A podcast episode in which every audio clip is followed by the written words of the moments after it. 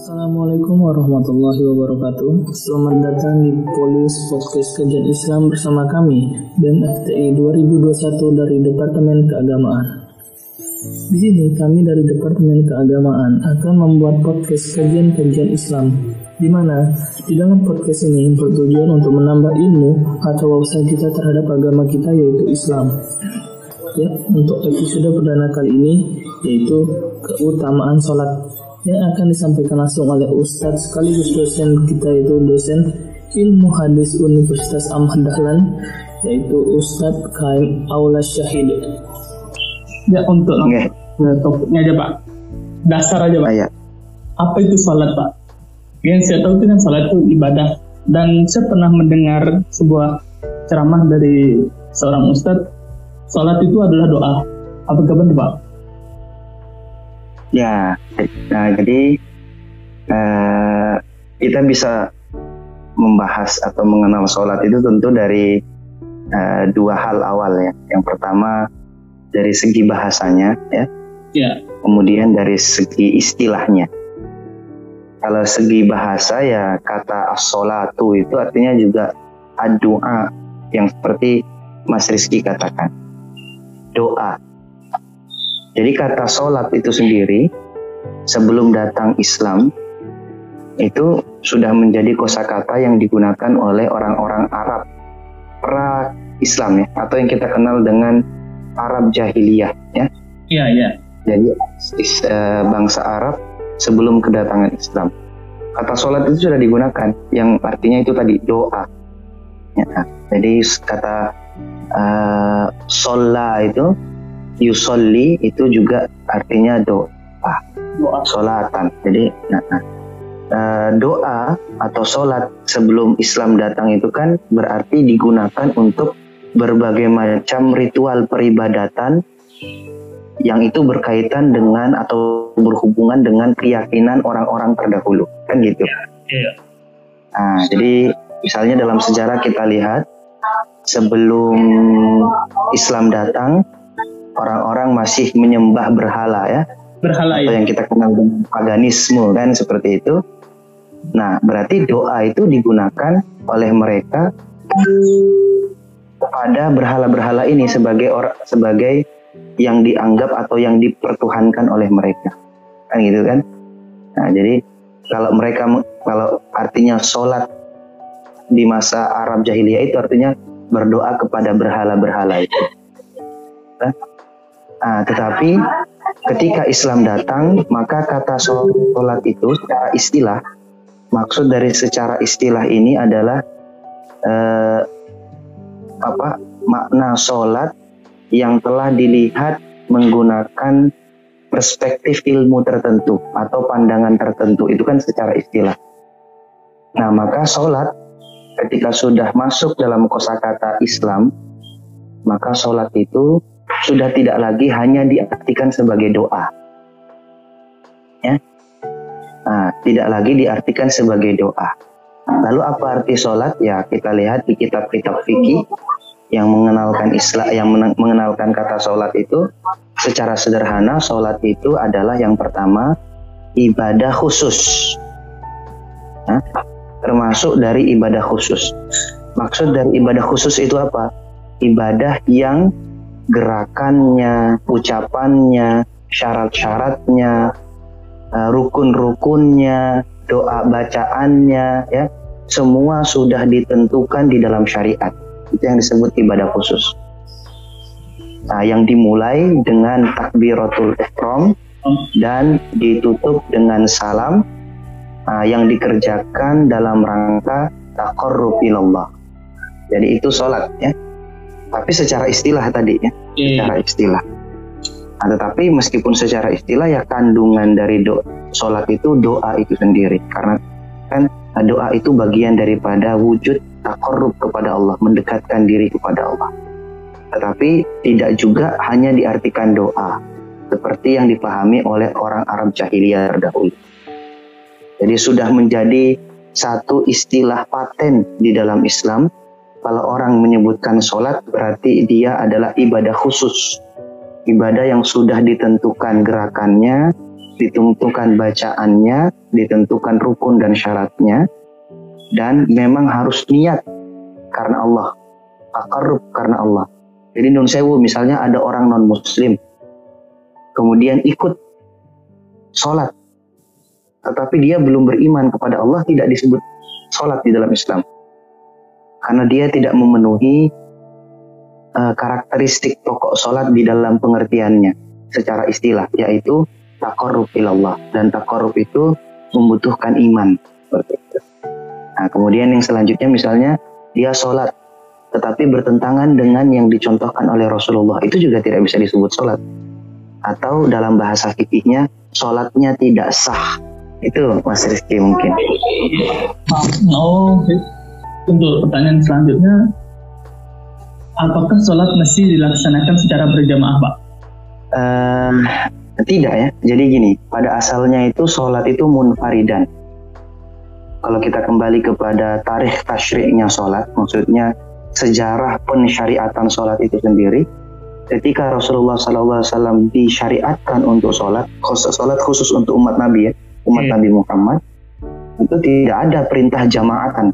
Jadi kan kita tahu sejarahnya ada hadis yang masyur, hadis yang populer terkait sholat yang panjang itu, hmm. hadis Isra Mi'raj itu kan jadi kan Nabi e, diperjalankan ke Sidratul Muntaha. Nah, singkat cerita kemudian bertemu Allah Subhanahu wa taala.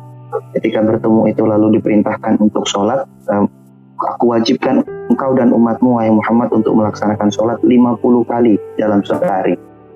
Nah, akhirnya kan singkat cerita itu kemudian Rasulullah melobi ya, dalam tanda kutip ya. Tentu lobi bukan lobi manusia dengan manusia ya. Ini lobi Nabi dengan Allah. Tidak bisa kita bayangkan karena itu perkara gaib ya tapi intinya kita mungkin um, apa tanda kutip lobby akhirnya ketika itu diturunkan dari khamsin menjadi khamsah dari 50 menjadi 5 nah, 5 kali sholat dalam sehari sebenarnya dalam riwayat yang panjang di situ uh, Nabi Muhammad meminta lagi barangkali bisa diturunkan lagi agar lebih agar bisa lebih mudah gitu loh agar bisa lebih mudah untuk umatnya tetapi dalam hadis itu Allah Subhanahu wa taala berfirman, "Ya Muhammad, uh, innahu la yubaddalul qawlu ladayya." Maksudnya itu, wahai Nabi Muhammad, sesungguhnya ketetapanku ini sudah tidak berubah lagi. Wa anna laka uh, bihadhil khamsin eh bihadhil khamsah khamsin. Sampai Allah mengatakan uh, dan kalau kamu mengerjakan lima, wahai Muhammad dan umatmu mengerjakan lima ini, saya hitung 50. Nah, jadi kita kalau mengerjakan 5 itu Allah sudah hitung umat Nabi Muhammad itu mengerjakan 50. Ini saking rohmanya Allah kepada kita. Apa kasih sayangnya Allah kepada kita. Udah, kamu nggak usah minta turun lagi wahai Muhammad, tetapi kamu kamu dan umat mengerjakan lima saja ini secara rutin, saya hitung pahalanya lima lima puluh kali. Nah, nah jadi di situ tidak ada perintah uh, apa uh, jamaatan tidak ada. Jadi memang munfaridan. Nah, masih uh, perintah yang bersifat fardu ain sendiri-sendiri seperti itu. Tetapi tentu kemudian di kemudian hari Rasul sebagai kudwah kita, teladan kita kemudian memberikan contoh ya bahwa sholat itu kalau berjamaah khususnya untuk perempuan itu afdol lebih utama mayoritas ulama sehingga mengatakan sholat berjamaah, sholat wajib berjamaah itu sunnah muakkadah, ya, yeah. sunnah yang disangatkan.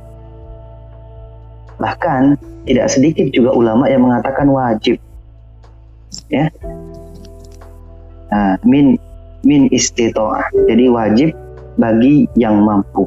Nah, nah, itu kenapa dibilang wajib? Karena ada di dalam hadis Rasulullah Eh, Mas Rizky juga mungkin pernah mendengar karena ini juga hadis populer.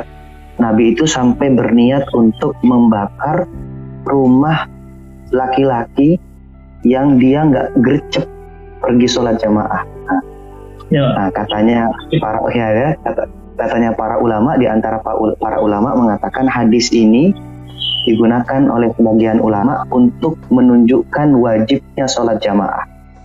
Karena andaikan tidak wajib, Nabi itu tidak perlu sulit-sulit mau membakar gitu loh.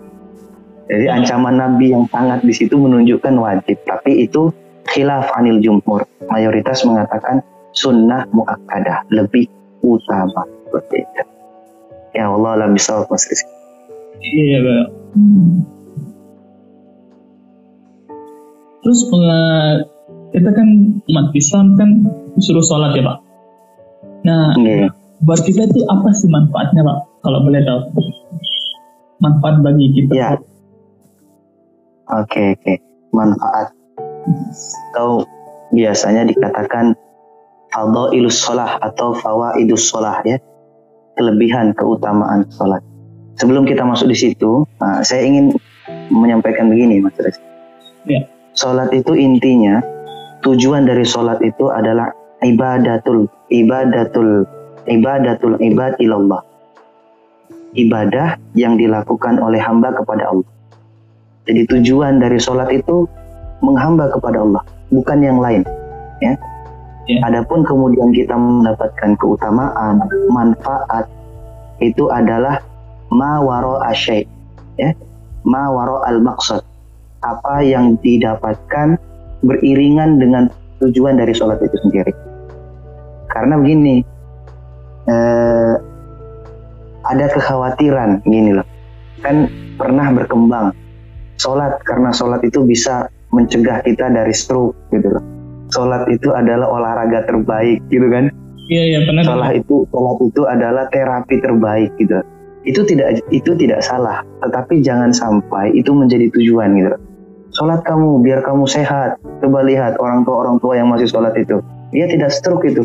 Akhirnya kemudian apa? Secara tidak langsung berubah niatnya. Ah saya mau sholat untuk sehat ah gitu. Sama seperti begini, Mas Rizky. Datang ke Mas Rizky gercep, datang subuh Ya. ke masjid Islamic Center. Karena Muzammil Hasbala, Kori ya, yang Iya. terkenal datang. Iya. Saya mau sholat subuh jamaah nih di IC karena ada imam. Nah itu hati-hati itu. Itu isyrokun niyah itu. Ya. Men, men, men, menduakan niat itu. Secara, secara tidak langsung ya. Jadi sholat tidak murni lagi karena Allah, tetapi karena ingin mendengar suara imam yang indah. Bahaya itu ya. Berarti ada Nah, itu. tujuan ter- apa tujuan yang selain meng- apa, me- menyembah Allah berarti ya Pak? Iya, nah itu makanya itu hati-hati. Makanya saya awali dulu di sini. Nah, karena ingin saya jelaskan bahwa kita tidak boleh ya. Pokoknya tujuan utama kita sholat itu ibadatullah. Itu tugas kita hamba dan beribadah kepada Allah Subhanahu wa taala. Itu kebutuhan kita sebagai seorang hamba. Adapun kemudian ada manfaat, misalnya ternyata Masya Allah imam kita suaranya bagus, bacaannya fasih, sehingga memudahkan kita untuk khusyuk, Nah, itu bagian daripada nikmat gitu. Ya, bagian daripada keberkahan yang lain. Nah, nah, kita kembali ke fawaidnya ya. Nah, itu tadi manfaat-manfaat atau kelebihan-kelebihan. Tentu banyak sekali kalau kita mau ngulek atau kita mau melihat hikmah di balik sholat ini, kelebihan di balik sholat. Ah, banyak sekali penelitian dari dulu sampai sekarang, bahkan yang masih melakukan penelitian terhadap sholat ya baik itu dari pendekatan sains dan lain sebagainya. Tapi ya karena saya bukan orang sains, nah tentu nanti ini saya membahas faidatus sholah atau min fawaidis sholah itu ala hasabin nakli ya berdasarkan nakli ya atau dalil-dalil dalam syariah Al-Quran dan hadis. Yang pertama, tanya kita bisa sol, bisa tahu itu as-sholatu rohatun lil qalbi wa tuma'ninatun lil fawaidi warruh. Jadi katanya salah satu faidah dari sholat orang yang betul-betul sholat dengan khusyuk itu adalah dia akan sholat itu menjadi rehat, penenang, penenang hatinya ya, kemudian penenang jiwanya itu secara ruhiyah ya. Orang yang senantiasa menjaga sholatnya itu nanti akan menjadi penenang hati, spiritual dan ruhnya. Nah, ini berdasarkan uh, sabda Rasulullah sendiri ya. Nah, itu dari sabda apa uh, uh, sabda Rasulullah kepada Bilal. Jadi suatu ketika uh, Nabi SAW itu mengatakan kepada Bilal bin Rabah radhiyallahu anhu, kum nabil arih nabi salah. Hadis ini diriwayatkan oleh Abu Daud di sunannya dan sahihnya. Nabi mengatakan bangun wahai Bilal dan arihna istirahatkan kami, ajak kami istirahat dengan sholat. Nah, jadi dari dari sabda itu Nabi menyebutkan sendiri orang Muslim kalau datang untuk sholat itu hakikatnya adalah rehat untuk ia, rehat ruhiyah. Makanya itu hikmahnya, Mas Rizky, sholat itu diletakkan di puncak-puncak waktu. Coba antum lihat ya, uh, sholat subuh diletakkan di puncak subuh ketika seseorang baru ingin memulai aktivitas Yeah. Jadi dengan sholat subuh, seseorang ditenangkan hatinya agar senantiasa memulai sesuatu uh, dengan berhubungan kepada Allah. Ya. Lalu kemudian beraktivitas, katanya Hamka itu ya, uh, uh, apa? Beraktivitas yang hari mungkin ketika di kantor dia kesal ya, dia ada cekcok dengan mitra kerjanya atau mahasiswa mungkin sudah capek belajar ya. Capek mengerjakan tugas. Akhirnya apa? Allah panggil dia untuk istirahat ketika sholat duhur. Kan? Iya iya benar-benar nah, ya akhirnya di situlah mereka mengadu ya Allah tadi saya di kantor maafkan saya Allah tadi saya sampai uh, husnudon sama teman saya dan lain sebagainya nah, lalu ada sholat duhur uh, memulai lagi aktivitas atau ada yang istirahat Nah, sampai kemudian waktu asar ya. ya. Nah, kata al asru itu kan puncak dari waktu sore. Nah itu juga kita kemudian sholat asar. Bagi yang baru bangun berarti eh, dia kemudian ketika setelah selesai istirahat fisik dia kemudian menghubungkan dirinya lagi kepada Allah Subhanahu Wa Taala. Nah setelah sholat asar lalu kemudian menjelang terbenamnya matahari sholat maghrib. Nabi sholat maghrib, nah, puncak malam, isya, ya. Yeah. Isya istirahat kembali subuh. Makanya itu di puncak-puncak waktu Allah letakkan sholat itu. Itu ada hikmahnya karena memang di situ adalah timing, momentum manusia bisa merehatkan dirinya secara spiritual, hati dan ruhnya. Kemudian yang kedua, nah, hikmah dari manfaat dari sholat itu uh, berdasarkan hadis juga dikatakan solahul amali ala qadri solahi solatil abdi. Jadi uh, baiknya amal ya itu ditentukan dari baiknya sholat seseorang. Jadi kalau antum mau tahu uh, apa kebaikan dari aktivitas antum sehari-hari, nah antum lihat aja apakah saya memperhatikan sholat atau tidak. Ya. Nah, jadi orang yang uh, memperhatikan sholatnya dengan baik, nah itu tanda yang cukup penting yang menunjukkan bahwa orang itu juga uh, baik di dalam menata uh, aktivitas-aktivitasnya sehari-hari. Nah, itu kan juga berdasarkan hadis Rasulullah SAW dikatakan awalu ma yuhasabu bihil abdu yaumal qiyamah as-salat. Jadi amalan pertama yang dihisab, yang diadili, yang uh, ditimbang oleh Allah dari seorang hamba pada hari kiamat nanti itu adalah sholat. Fa'in soluhat soluhalahu sa'iru amali katanya dalam hadis. Apabila sholatnya itu sudah baik, maka itu menjadi tanda seluruh amalannya itu juga baik dan diterima. Tetapi wa in fasadat fasada sa'iru amali. Tapi kalau sudah sholatnya rusak, maka rusak juga e, menjadi tanda rusak juga seluruh amalan. Nah ini makanya penting kita untuk menjaga sholat. Kalau tidak bisa berjamaah atau tepat waktu, ya setidaknya kita mengerjakan sholat sesuai dengan waktunya. Ya, orang yang memperhatikan sholat, Allah juga akan memperhatikan kehidupan, memperhatikan urusannya. Itu berdasarkan dari hadis ini.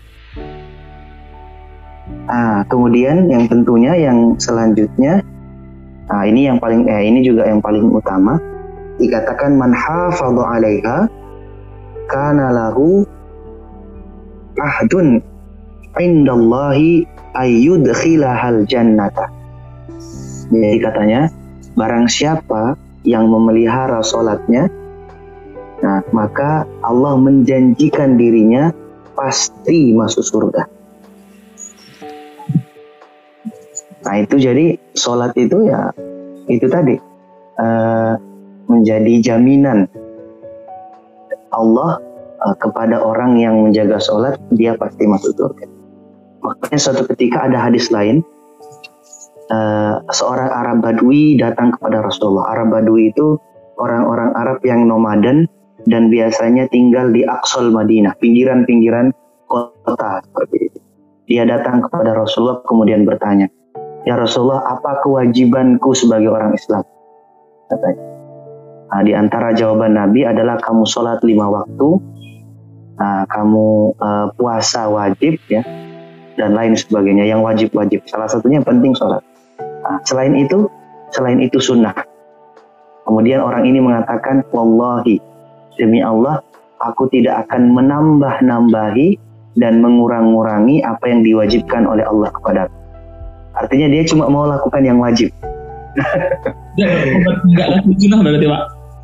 Nah, melakukan. Iya itu uh, uh, Arab Badui kan memang Arab Badui kan orang yang non sewu ya uh, tidak tidak mudah mengakses pengetahuan gitu. Jadi uh, dia memang baru tahu hal-hal pokok. Tetapi jawaban Nabi luar biasa hikmahnya.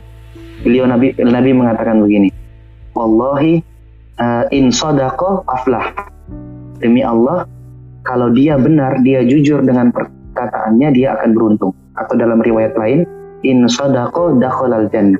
Kalau dia jujur, istiqomah terhadap perkataannya, dia pasti masuk surga. Bayangkan, orang kalau uh, konsisten saja seumur hidupnya mengerjakan yang wajib, itu sudah jadi jaminan Allah untuknya masuk surga. Nah, orang menjaga sholat saja, itu dengan betul-betul penjagaan istiqomah itu sudah bagian dari jaminan Allah untuk dirinya nanti masuk surga. Tapi ya enak diucapkan, sulit untuk dilakukan. Ya, untuk dilakukan benar pak, benar pak. Iya kan? Nah, itu itu yang eh, apa eh, menjadi catatan. Nah, dikatakan juga, eh, nah as-salatu yang selanjutnya ini dikatakan as-salatu uh, tu'inul abda ayyantahiya anil fahsya'i wal munkar. Katanya ulama di antara fadilahnya juga adalah uh, itu akan memberikan kemampuan kepada hamba atau melindungi hamba dan mencegah dirinya dari melakukan perbuatan keji dan mungkar. Nah, kita tahu ya di sini uh, inna solata uh, tanha anil fahsya iwal mungkar ya. Yeah. Sesungguhnya sholat itu mencegah dari perbuatan keji dan mungkar. Nah, yang menjadi pertanyaan kenapa saya masih sholat tetapi masih melakukan perbuatan keji dan mungkar ya. Nah, ini catatan dari bagus ada eh, hikmah yang disampaikan oleh salah satu ulama namanya Muhammad Al-Ghazali. Ini bukan Ahmad Al-Ghazali ya. Muhammad Al-Ghazali itu uh, ulama kontemporer ya. Uh, syekhnya, gurunya Yusuf Al-Qaradawi. Beliau mengatakan begini.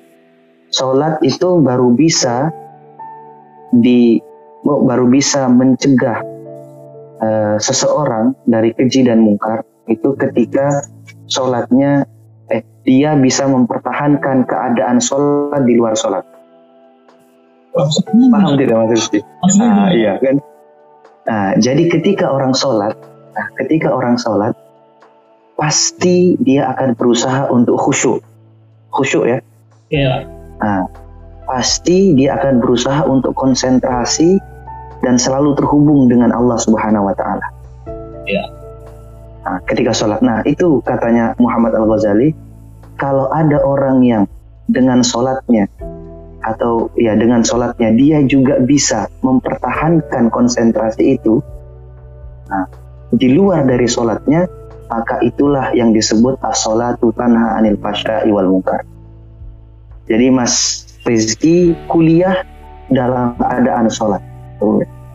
Main futsal dalam keadaan sholat ya ketika kuliah niat karena Allah menjaga diri betul-betul. Ada sesuatu yang uh, terbersit uh, keinginan-keinginan buruk. Nah tapi karena uh, menganggap diri dalam keadaan sholat oh jangan ini. Saya selalu diawasi oleh Allah. Main futsal juga seperti itu. Emosi kan? Wah ya, emosi. saya patahkan aja kakinya teman astagfirullah. Nah itu maksudnya. Jadi sholat yang betul-betul fasya wal mungkar adalah ketika orang mampu mengkondisikan dirinya seperti sholat meskipun ia tidak sholat. Nah, inna sholata tanha anil fahsya'i wal munkar. Oh, iya, iya, paham. Ya, ya uh, yang terakhir mungkin ya. ya. Masih banyak sekali, tapi ya ini kita terakhir saja. Uh, wa min fawaidiha ah ini annahu maghfira annaha maghfiratun lil ma'asi wa dhunubi wa ma yaqa'u bihi al mu'min fi lailihi wa nahari. Ewa. Di antara keutamaan sholat juga adalah sebagai ampunan. Faktor Allah mengampuni kemaksiatan dosa yang dilakukan oleh hamba, baik yang dilakukan di malam hari maupun yang dilakukan di pagi hari. Artinya setiap hari uh, ada kekhilafan-kekhilafan yang terjadi, kesalahan-kesalahan yang terjadi, uh, sholat itu bisa menjadi faktor dosa-dosa itu diambil. Uh, gini, uh, dalam sebuah hadis dikatakan tahtarikuna tahtarikuna fa idza shallaitumul fajr faghsalatha thumma tahtarikuna tahtarikuna fa idza shallaitumudz dhuhra ghasalatha thumma tahtarikuna tahtarikuna fa idza shallaitumul asra ghasalatha thumma tahtarikuna tahtarikuna fa idza shallaitumul maghriba ghasalatha. Nah itu apa? Nabi Shallallahu alaihi wasallam itu memotivasi. Ayo sholat ayo sholat. Kalau kamu sholat subuh maka Allah akan mengampuni dosa-dosamu sebelum kamu melaksanakan sholat subuh. Ayo sholat kalau kamu sholat uh, uh, zuhur sholat asar itu juga akan terjadi seperti itu. Bahkan luar biasanya, misalnya orang pergi ke masjid, ini hadis masyhur ya, orang pergi ke masjid, maka langkah-langkahnya itu akan mendatangkan faedah. Nah, yang satu langkah itu menambah pahala, yang satu langkah itu menghapus dosa.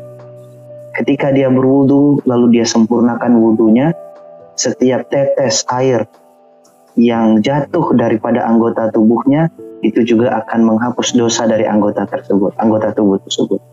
Ketika dia membasuh wajahnya, maka tetesan-tetesan air wudhu dari wajahnya akan menghapus dosa matanya, dosa bicaranya. Ketika dia membasuh tangannya, maka tetesan-tetesan air dari wudhunya akan membasuh dosa tangan yang dia lakukan dan kaki, kepala dan lain sebagainya. Lalu ketika dia sholat, uh, tentu akan mendapatkan pahala.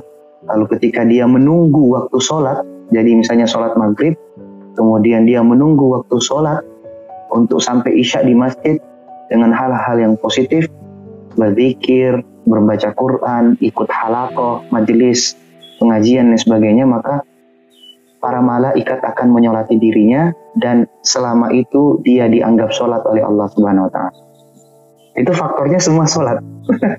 Iya. Jadi faktornya semua sholat. Jadi ya karena kullu bani Adam khata. Setiap dari kita itu tidak terlepas dari kesalahan. Bagaimana cara kita agar setidaknya meminimalisir kesalahan-kesalahan itu? Ya kita melakukan sesuatu yang sedapat mungkin sesuatu itu menghapus segala kesalahan kita. Ya salah satunya adalah menjaga sholat itu. Nah, jadi itu Mas Rizky beberapa faidah dari sholat. Tentu sangat banyak sekali. Ya, ya. Nah, yang saya pun juga tidak tahu semuanya. Hanya ini yang bisa saya sampaikan. Itu pun yang sudah ditulis dan dirumuskan oleh ulama. Ya, wallahu a'lam bishawab. Ah ya, pertanyaan itu Pak yang tadi yang Bapak bilang yang sholat adalah menghindari kita dari apa perbuatan apa aduh lupa lagi wal munkar. Keji dan munkar. ya Ya, ya. kan seandainya kita saya nih tetap sholat nih pak walaupun nggak apa belum bisa sempurna khusyuk lah pak tapi alhamdulillah lima waktu itu tetap sholat pak Hmm. tapi kan kalau kita tetap melakukan dosa pak entah itu tersembunyi maupun enggak kan itu kalau kita udah tahu ganjaran dosanya kan tapi tetap kita lakuin itu kan termasuk orang fasik pak Hmm. ya apakah ntar kita itu ini termasuk orang yang dipermainkan sama Allah karena walaupun kita terus tetap beribadah tapi ujungnya itu nggak mendapatkan ridhonya gitu pak Iya, iya, iya. Oke, oke, oke. Bagus ini. Pertanyaan yang bagus dari Mas Rizky ini. ya Bagaimana itu? Kita sholat tapi apakah kita dipermainkan oleh Allah ya? Bisa jadi kan seperti itu. Ya, Ah, ya bagus. Nah, untuk eh, merenungi pertanyaan ini dan juga mungkin itu adalah kegelisahan eh, setiap manusia ya. Saya juga mungkin termasuk pernah terbersit di dalam hati seperti itu. Nah, kita harus membedah nih tadi apa yang dimaksud khusyuk ya. Nah, apa yang dimaksud fasik apa yang dimaksud fahsya, apa yang dimaksud mungkar. Ya. Benarkah orang ketika dia khusyuk maka tidak mustahil apa mustahil baginya untuk melaksanakan dosa lagi kan seperti itu. ya Nah yang pertama kita bedah khusyuk dulu. Ya memang dalam sholat itu dipersyaratkan khusyuk. Tetapi apa itu khusyuk? Khusyuk itu bukan berarti kita 100% dalam keadaan fokus kepada Allah ketika sholat. Nah itu tidak hanya diingkari para- oleh para ulama, ya, tetapi juga Nabi sendiri mengingkari eh, pengertian khusyuk seperti itu. Ya.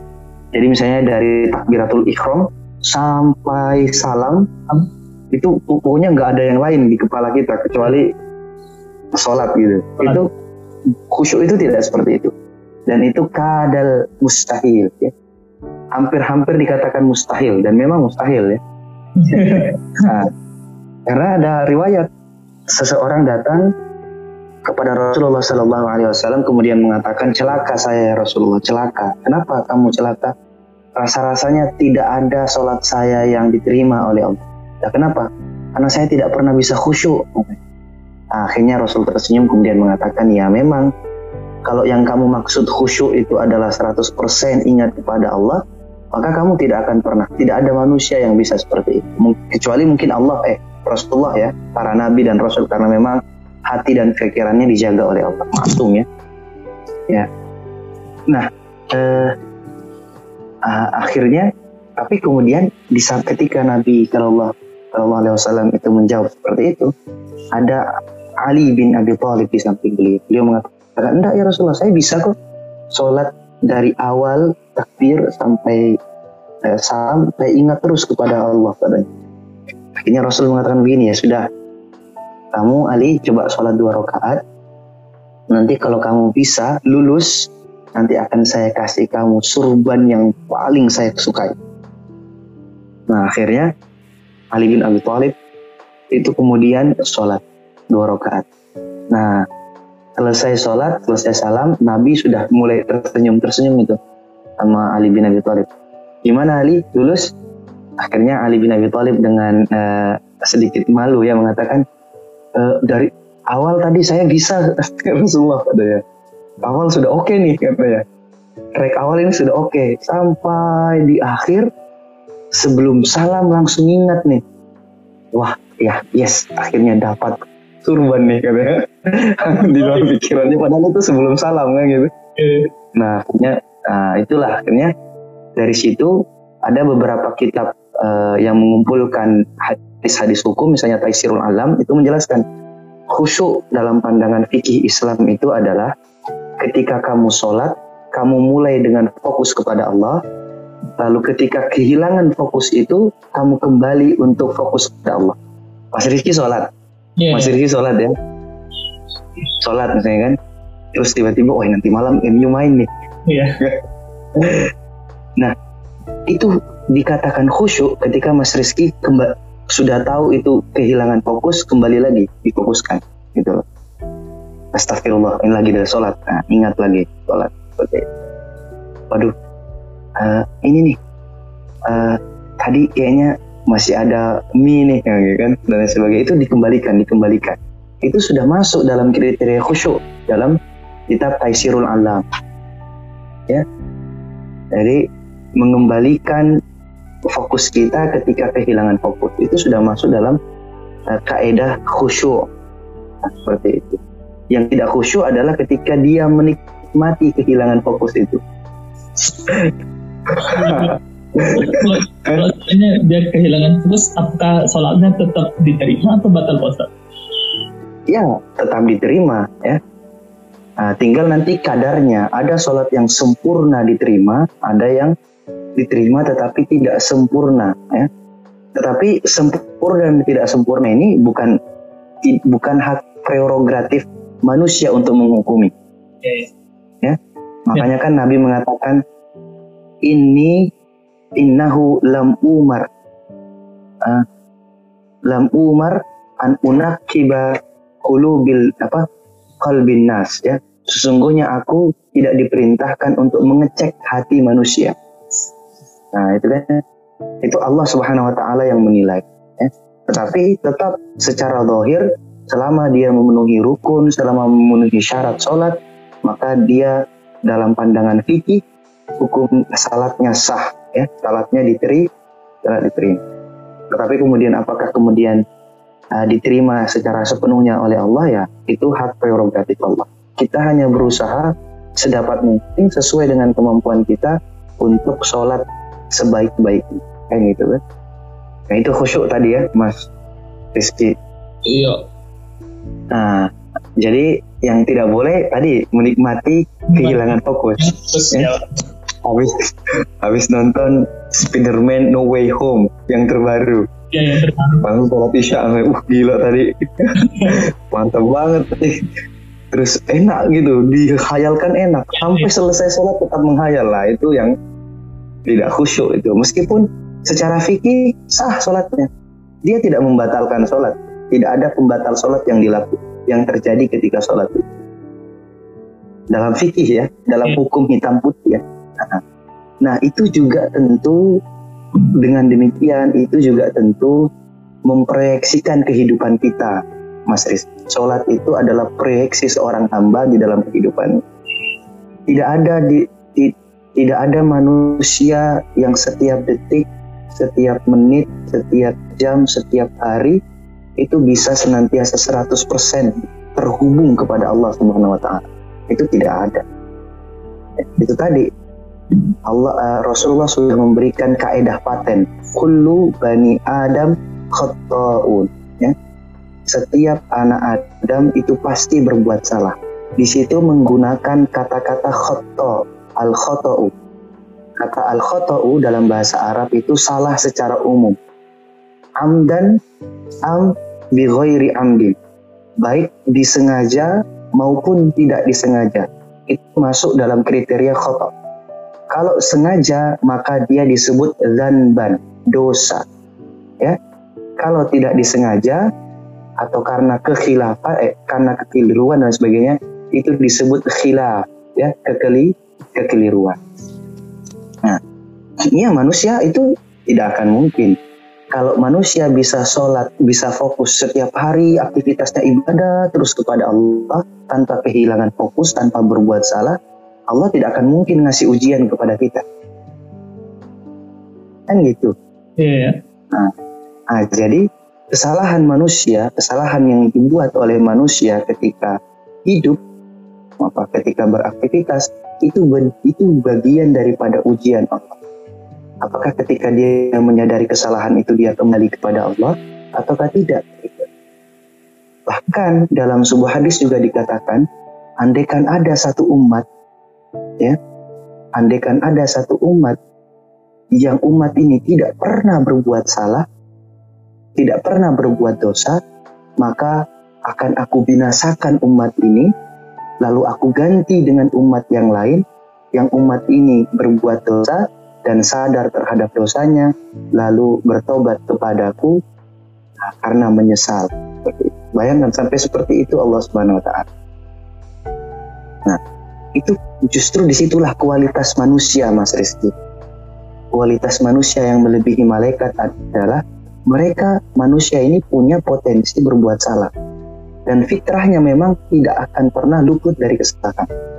Tetapi manusia itu istimewanya dibanding malaikat adalah ketika mereka berbuat salah dengan betul-betul sadar dia mereka mau bertobat kembali kepada Allah. Kalau malaikat, kalau malaikat ya la yusillah, mereka tidak akan mungkin bermaksiat kepada Allah. Bahkan hidupnya, nafasnya, zikirnya itu kan di dapat bertasbih kepada Allah itu kan malaikat. Malaikat nah, itu. Jadi apakah kita dipermainkan? Tidak. Ya. Justru itu adalah kasih sayang Allah kepada kita. Bentuk ujian yang kalau kita lulus dari ujian itu, Allah akan semakin mengangkat derajat kita. Sama seperti sholat Makanya kalau berbuat salah yang tidak diinginkan oleh Allah adalah menikmati kesalahan itu. Itu yang salah. Iya, iya. Benar, benar. Jadi kalau salah tetapi kemudian kembali kepada Allah, berusaha kembali kepada Allah, Allah semakin cinta sama hamba itu. Nah, itu Mas Rizky, Wallahu a'lam. Sholat. Berarti walaupun kita tetap misalnya melakukan dosa, tobat lagi, dosa, tobat lagi, itu nggak apa-apa ya pak maksudnya itu nah, lebih daripada nggak tobat gitu pak nah ini penting ini bagus ini pertanyaan mas Riz ini juga dibahas oleh ulama itu hukmu tikrori taubah ada nanti ya hukum mengulang-ulangi taubat ini penting ya ah mengulang-ulangi taubat itu oleh para ulama dibagi jenisnya setidaknya menjadi dua yang pertama adalah tikrarut taubah istizaan bisyariatil bisyariatillah. Ada orang yang mengulang-ulangi taubatnya tetapi dengan niat istihza, mempermainkan, menghina ajaran Islam. Nah, itu tidak diperbolehkan. Contohnya apa? Contohnya orang munafik. Ya. Atau contohnya orang orang murtad masuk Islam, murtad lagi, masuk Islam, murtad lagi, masuk Islam, murtad lagi. Nah, itu istihza ya itu bagian daripada min alamatil istihza tanda bahwa dia itu mempermainkan keislaman ya tetapi ada yang kedua ada tikror taubah li juhudihi ya li juhudihi ilallah ada yang mengulang-ulangi taubat tetapi itu bentuk dari kesungguhannya kembali kepada Allah Nah itu kita diwajibkan seperti itu, itu makmurun bihi, itu diperintahkan. Jadi kita bertaubat dan setiap hari kita disuruh bertaubat kepada Allah Subhanahu wa taala ya. Rasul saja dalam satu hari itu seratus kali beristighfar. Ya, bayangkan ya. Apalagi kita gitu kan. Nah, jadi bukan bukan karena aduh saya ngulang ya sudahlah saya sudah putus asa lah sama taubat gitu. Nggak usah bertobat paling saya ulangi lagi gitu.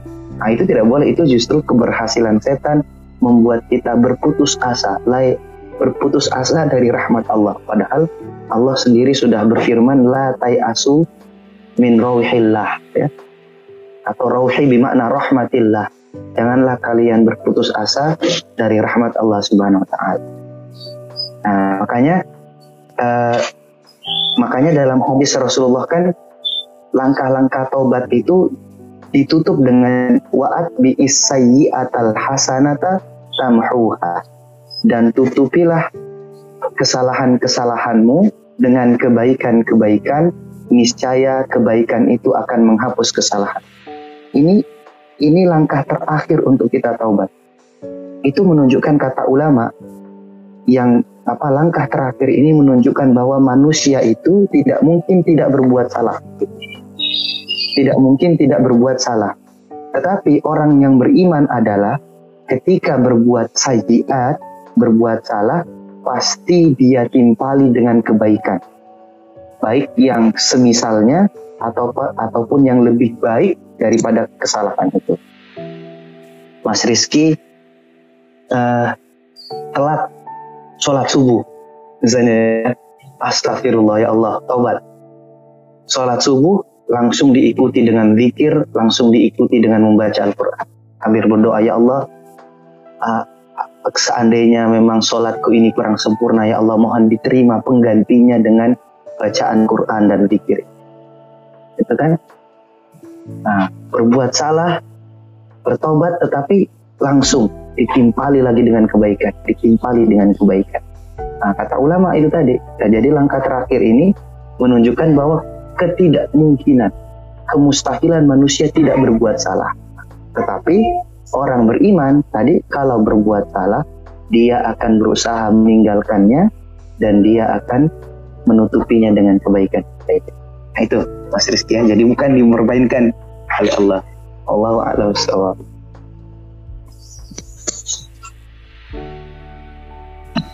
Nah, kalau gini, kalau kan kalau nggak salah saya pernah mendengar kalau kita minum alkohol itu kan di nggak boleh nggak boleh beribadah itu nggak diterima amal ibadahnya 40 hari. Hmm. Nah itu apa kan kita nggak nggak usah sholat selama 40 hari gitu pak atau tetap sholat? Nah, ya bagus ini pertanyaan juga bagus. Ya begini, uh, kita harus ingat bahwa uh, hukuman hukuman di dalam al al uqubat fil Islam hukuman-hukuman di dalam Islam itu eh, apa sifatnya itu tidak hanya untuk membalas ya. Bukan membalas ya. Maksudnya menim, bagian daripada akibat dari perbuatan. Itu tidak ya? Tetapi di situ ada sisi tarbiyah ya? Ada sisi pendidikan.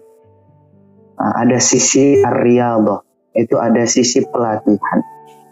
Maka membaca dalil-dalil terkait ungkubat ya apa hukuman-hukuman apalagi hukuman yang bersifat ghaibiyat. Maksudnya hukumannya itu tidak terasa secara fisik itu juga harus dipahami secara luas Mas Rizky.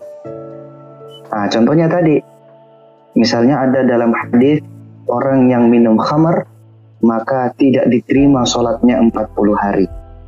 Nah, itu salah satu di antara hikmahnya kenapa Rasulullah mengucapkan seperti itu. Itu karena ancaman. Ya ancaman yang ancaman itu berat sehingga orang itu tidak lagi melakukan gitu loh. Atau tidak melakukan. Mafhum ya Mas Rizky ya. Iya. Yeah. nah, jadi ancaman itu ditetapkan berat untuk tindakan preventif. Wah luar biasa banget ini. Saya empat saya uh, kalau minum khamar 40 hari tidak terima duh. 40 hari tiba-tiba meninggal di tengah hari waduh gimana ini? Kan gitu kan? Eh, bener, nah itu kalau ada orang orang punya kesadaran iman ya. Kalau tidak punya kesadaran iman mau diancam 40 hari mau diancam satu tahun dua tahun ya bodo amat gitu kan. Benar nah, gitu ya. Nah, jadi itu memang sebagai tarhib buat tarhib namanya ya di dalam kaidah itu. Ada yang namanya reward, ada yang namanya punishment, ada yang namanya motivasi, ada yang namanya peringatan seperti itu. Nah itu harus dibaca seperti itu. Nah, uh, tapi kemudian apakah betul kita kemudian tidak diterima sholat kita 40 40 hari? Ya secara tekstualis bisa jadi tidak diterima ya. Tetapi semua ukubat yang bersifat goibiyat itu dikecualikan dengan dalil-dalil khusus mengenai taubat. Nah, jadi misalnya lafalnya itu bersifat umum. Orang yang minum khamar tidak diterima sholatnya 40 hari. Itu namanya dalil umum. Dalil umum ya. Yeah. Tetapi nanti ada dalil yang mengiringinya, dalil khusus namanya, yaitu taubat. Nah, di dalam dalil taubat dikatakan Allah itu menerima taubat hambanya yang dilakukan dengan betul-betul apa pun bentuk dosa hamba tersebut hatta syirkun ya yang min kaba mi, bukan min lagi ya akbariz dunub ya. Jadi syirik kepada Allah adalah dosa tersebar dosa terbesar dosa terberat. Sampai dosa terberat pun asalkan orang itu tidak mati dalam keadaan syirik, tobatnya diterima. Makanya dengan kaedah seperti ini dari perspektif fikih dakwah orang yang misalnya dia minum khamar ya tetapi dia mau bertobat, tobat dan tetap laksanakan sholat itu. Tidak perlu menunggu 40 hari dulu. Laksanakan sholat. Sambil berharap bahwa Allah terima taubatnya sehingga 40 hari itu tidak berlaku buat dirinya karena Allah sudah memberikan ampunan untuk. Itu perspektif orang beriman ya. Nah itu. Dari tetap aja berarti tetap aja kita lakukan salam walaupun diterima atau enggak itu urusan Allah. Berarti kita tetap sebagai hambanya tetap sholat berarti pak iya. Kita taubat yakin Allah terima taubat kita dan kita tetap sholat. Nah itu harus dipegangi. Nah tapi bukan berarti wah kalau begitu nanti saya minum dah kemudian taubat. Minum nah, itu namanya tadi ya. Tikrorut taubah istihzaan li syariatil Islam ya. Mengulangi taubat istihza itu haram ya. Hukumannya berat. Orang yang murtad masuk murtad masuk murtad masuk itu halal damihi. Halal darahnya sampai seperti itu itu jadi hati-hati yang mempermainkan taubat itu tidak boleh ya sudah jadi ya uh, tetap para pada koridor masing-masing ya. Allahu a'lam bishawab. Ya, sekarang sudah mencapai akhir episode podcast kali ini. Saya ucapkan terima kasih kepada Ustadz KM Aula Syahid sudah meluangkan waktunya untuk bisa berbagi ilmu tentang keutamaan sholat. Terima kasih telah mendengarkan Polis Podcast Kajian Islam kali ini. Sampai jumpa di episode selanjutnya. Goodbye.